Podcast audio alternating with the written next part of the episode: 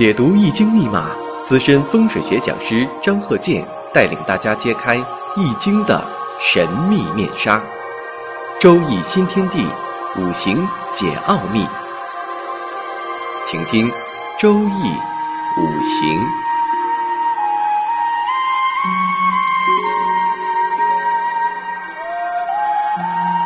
上山微电台荣誉出品。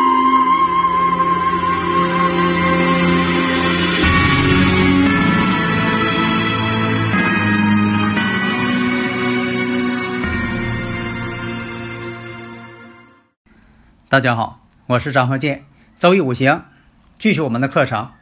这一讲啊，我们接着上一堂。上一堂你看讲一个男士的这五行，哎，这回讲一个女士的，哎，他俩是夫妻。大家呢可以结合上一堂听听这一堂，啊，那个分析一下。那什么叫缘分呢？相似者就叫缘分。所以呢，你要看两个人是否有相似度，这相似度不好看，挺麻烦。不是说那种啊属相啊，又是什么年命啊，那都是民间老百姓茶余饭后啊，属于唠闲嗑的那个呢，并不精确，会耽误人生。我们不因为一个属相、一个年命打翻一船人。你说这些人就因为属相问题，我全给否定啊？因为什么呢？以前有些老板就这样。呃，挑这个员工，挑合伙人，还有这个男女挑这个对象啊，合伙人总爱这么挑，那就是错误了。那么做呢，很愚昧，你会错过很好的机会和姻缘。所以上一堂呢，讲的是一位男士啊，这个这一回呢，讲这个女士，他俩是夫妻。我们看一下甲午、壬申、庚申、丙戌，哎，大家一下就反应过来了。他说呀，这个我能看出来，看出啥来了？我告诉张教授，我看出来了啊，四柱全阳。因为这个四柱全阳全阴呐，在以前呢我也论述过啊，五行大讲堂当中啊我也论述过。你看什么叫四柱全阴全阳呢？就说世间呐，这个五行啊，它是什么呢？有阴就有阳。如果说都是阳性，都是阴性气场，都是阳性气场，就单一了。你说这个人呢，他是很单一的；换一种说法呢，这人呢很孤独的。所以呢，看五行是啊，第一眼的印象，你有个感官的认识。但这种第一眼的这种感官认识不好培养，这得时间，不是说你死记硬背的。所以你经常听我课呢，就不用死记硬背。这就像说你学这个语言似的，你小时候学这个说话，你死记硬背了吗？没有。为啥呢？经常听大人说。经常说，然后你再需要，你一需要一着急，马上你就喊出来了，要喝水了。为啥？你渴的不行了，你不喊不行。所以呢，这就是啥呢？有这个环境，经常听，哎，自己就会了。你要背呀，可就麻烦了。你背多少年你也背不会，然后你背会了呢，又不知道怎么用。那么这个五行我们看啊，庚金先看日主。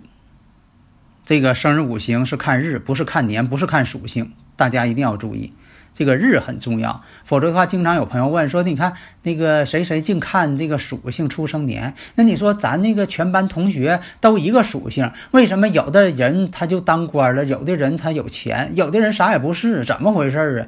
哎，这是什么呢？没仔细区分。所以说呢，我们就说的这个看日，然后呢结合年月时，啊进行细分。那么日主啊庚金，庚金呐。在申月上，这就得令了。为什么呢？同类呀，旺相。但是呢，有两个申金啊，日上一个申金，庚申日啊，时上又一个申金啊，两个申金。那大家又说了，这回我又明白了，婚姻宫两重。对了，这不就是两个婚姻宫吗？日主是婚姻宫申金，那月上又有个申金，两个婚姻宫了。那么呢，金水为主要的一个体现。而且呢，月上又带食神，带食神呢，你像这个，呃，很多人呢比较有魅力，特别是女性有魅力啊，金白水清，长得白净漂亮啊，有这方面的趋向啊，但不都是啊，只是说这个趋向。你像那个食神呢，呃，有食神的人呢，啊，为啥叫食神啊？因为这食神古人呐说是当吃讲，你看这个字儿食神，食堂的食啊，这吃的意思。那么这个吃呢，广义来讲呢，发展到现在呢，就当嘴讲啊，说的意思。你看有很多这个有食神的人呢，有做这个推销的，有做这个呃老师的，还有一些演职人员啊，都带有食神，表演嘛得说唱。还有这个食神呢，也有做公职的，哎，还有做武职的，所以说这是特例。以前讲过说做武职的，一般都是这个七煞带阳刃做得好。啊，确实是这样，但是呢，也不排除说的，这个五职当中啊，有食神的人，有食神的人呢，你比如说啊，他是这个穿制服的，但他五职当中的文职，你看有食神的人呢，有的是教导员，所以啊，分析五行啊，不能一概而论呢，这里边千变万化，比万花筒啊变化的还复杂，没有一个定式。大家如果有理论问题呀，可以加我微信幺三零幺九三七幺四三六，我就想把这事儿教给大家。讲明白，因为什么呢？我实在太忙了，没有时间去办班啊，我只能这么讲。我希望呢，我讲的多了，大家听多了，也就明白了。嗯，我们再看一下，时上呢，它有这个偏官七煞，年上无火呢，含有正官，食神制七煞，一看这也不是一个老实且，自己呢眼光挺高，在婚姻上，但是呢。实际上找的人呢，未必他喜欢。月柱呢，福人了，婚姻宫两重嘛。这种情况啊，你像说这个分析一下四柱全阳啊，四柱全阳有的时候也孤独，有的时候就一人在家。那丈夫呢也比较风流，在外边呢也有一些风流韵事。啊，上一堂讲过为什么是这样。而且呢，她的丈夫呢，异性缘还好。呃，上一堂讲了，走这个她老公走丙午大运的时候呢，在外边有外遇，啊，老百姓讲这个金屋藏娇这种情况。但是这位女士呢，很会赚钱。你像有这个食神生财，有食神生财的人呢，都是这个做生意的，啊，比较多。咱只能说，咱不能说的太绝对了啊，都是这样。但是得这个具体分析。呃，但是呢，你像说有这个偏官七煞的人呢，又是有食神生财，这样人呢，确实是有些是女强人，或者是这个做事业确实挺强。假如说呢，你说你合作那个人呢，没有食神生财，满盘是阳刃，满盘这个正偏印，啊，这个印呢就是盖戳那个印啊。我说这个印刃呢是什么呢？刀刃的刃，啊，一个平舌，一个翘舌啊，一个是阳刃。如果说呢，你要是合作者呢，你说满盘七煞。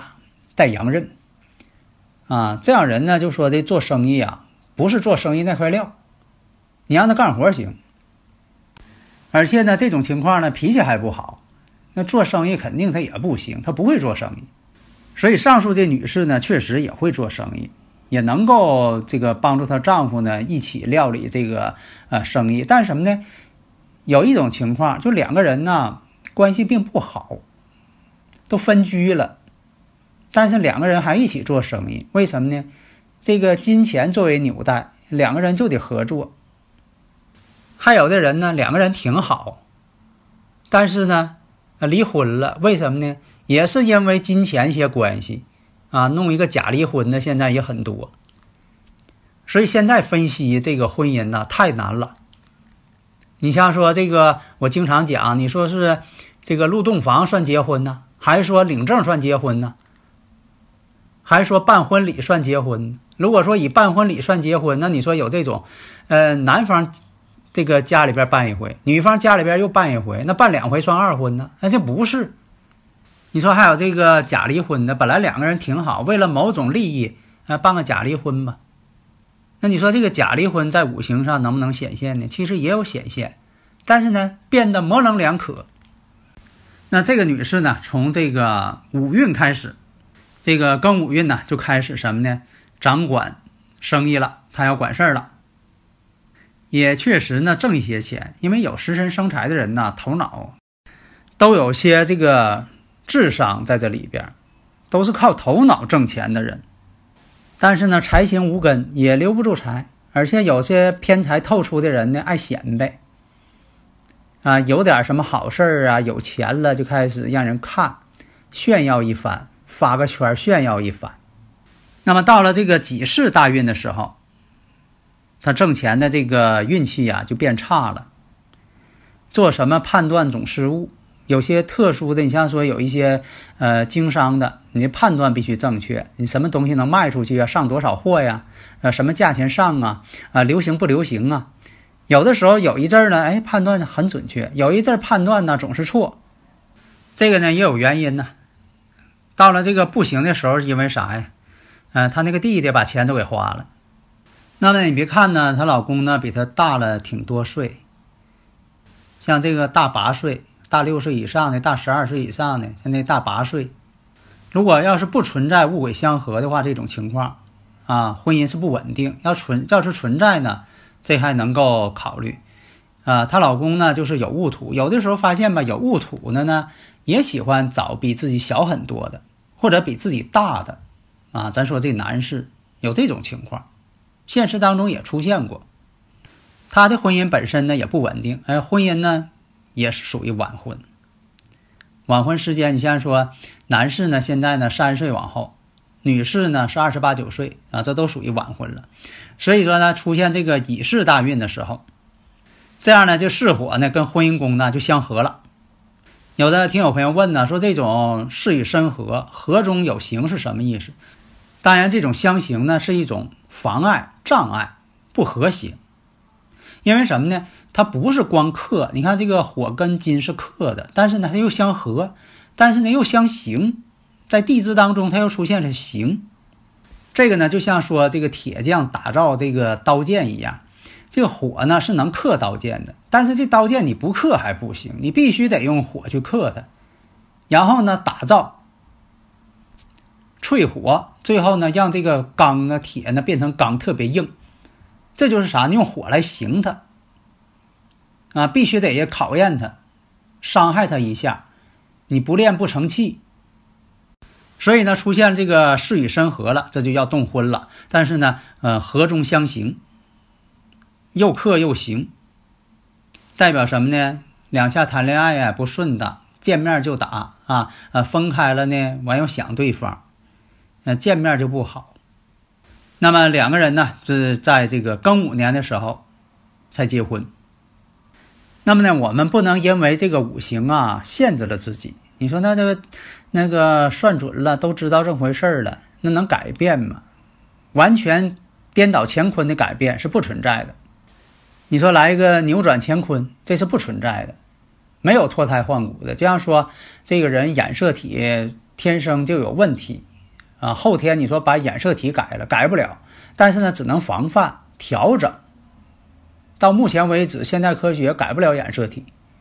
那这个调整呢？你像古人呢，对这个选住宅呀、居住环境啊、所从事的行业呀、啊所去的方位呀、啊平时这个所带的配饰啊、服装啊、颜色呀、啊买什么样的车呀，你像说这个戴什么样的手表啊、什么样的眼镜啊，就连这个呃橘头染头啊，用什么色儿的，稍微带点色儿比较好，这个呢都可以考虑。为什么呢？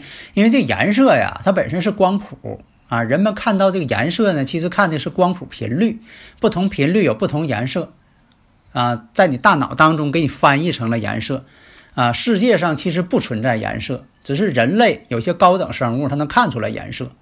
所以这颜色代表一个光谱，这光谱呢，这个频率适合你了，哎，它对你这个精神状态啊就有帮助，啊，就像音乐啊，这个音乐为什么说的这个人他听那一首音乐，那个人爱听那首音乐，为什么有的这个音乐都让人振奋啊？这就是啥呢？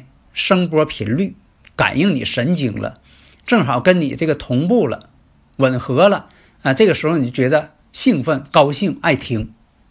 为什么有些歌曲让大家听得感动？就是因为这个频率让大家都共鸣了，产生共振了，哎，所以说呢，这个频率对人的影响很重要。所以说呀，你要说的买一个这个好房子，这个房子这个房子这个呃像音箱似的，它本身这个共鸣体呀，对自己呢啊有好的影响。那各个方面呢，它趋近于良性循环，它都慢慢变好。如果说这房子，本身气场不太好，或者说的就对你不好，因为有的时候因人而异，量体裁衣，因人而异。这个房子可能对那个人好，换个人他又不好了。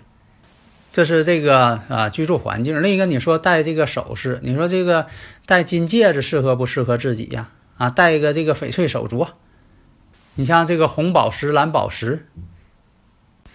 有些事情呢又不能强求。你像说买汽车，你说他这个人呢喜欢木，得用个绿色汽车。他有的品牌呢就没有绿色汽车。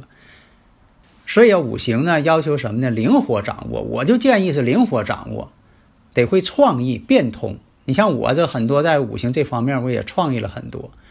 其实人类的发展呢在于创意，你得发展，你不能说总照人家学呀，照抄不行，那没有发展。所以有创意、有发展、有发明创造，这才能把五行学呢继续发扬光大。好的，谢谢大家。登录微信搜索“上山之声”或 SS Radio，关注上山微电台，让我们一路同行。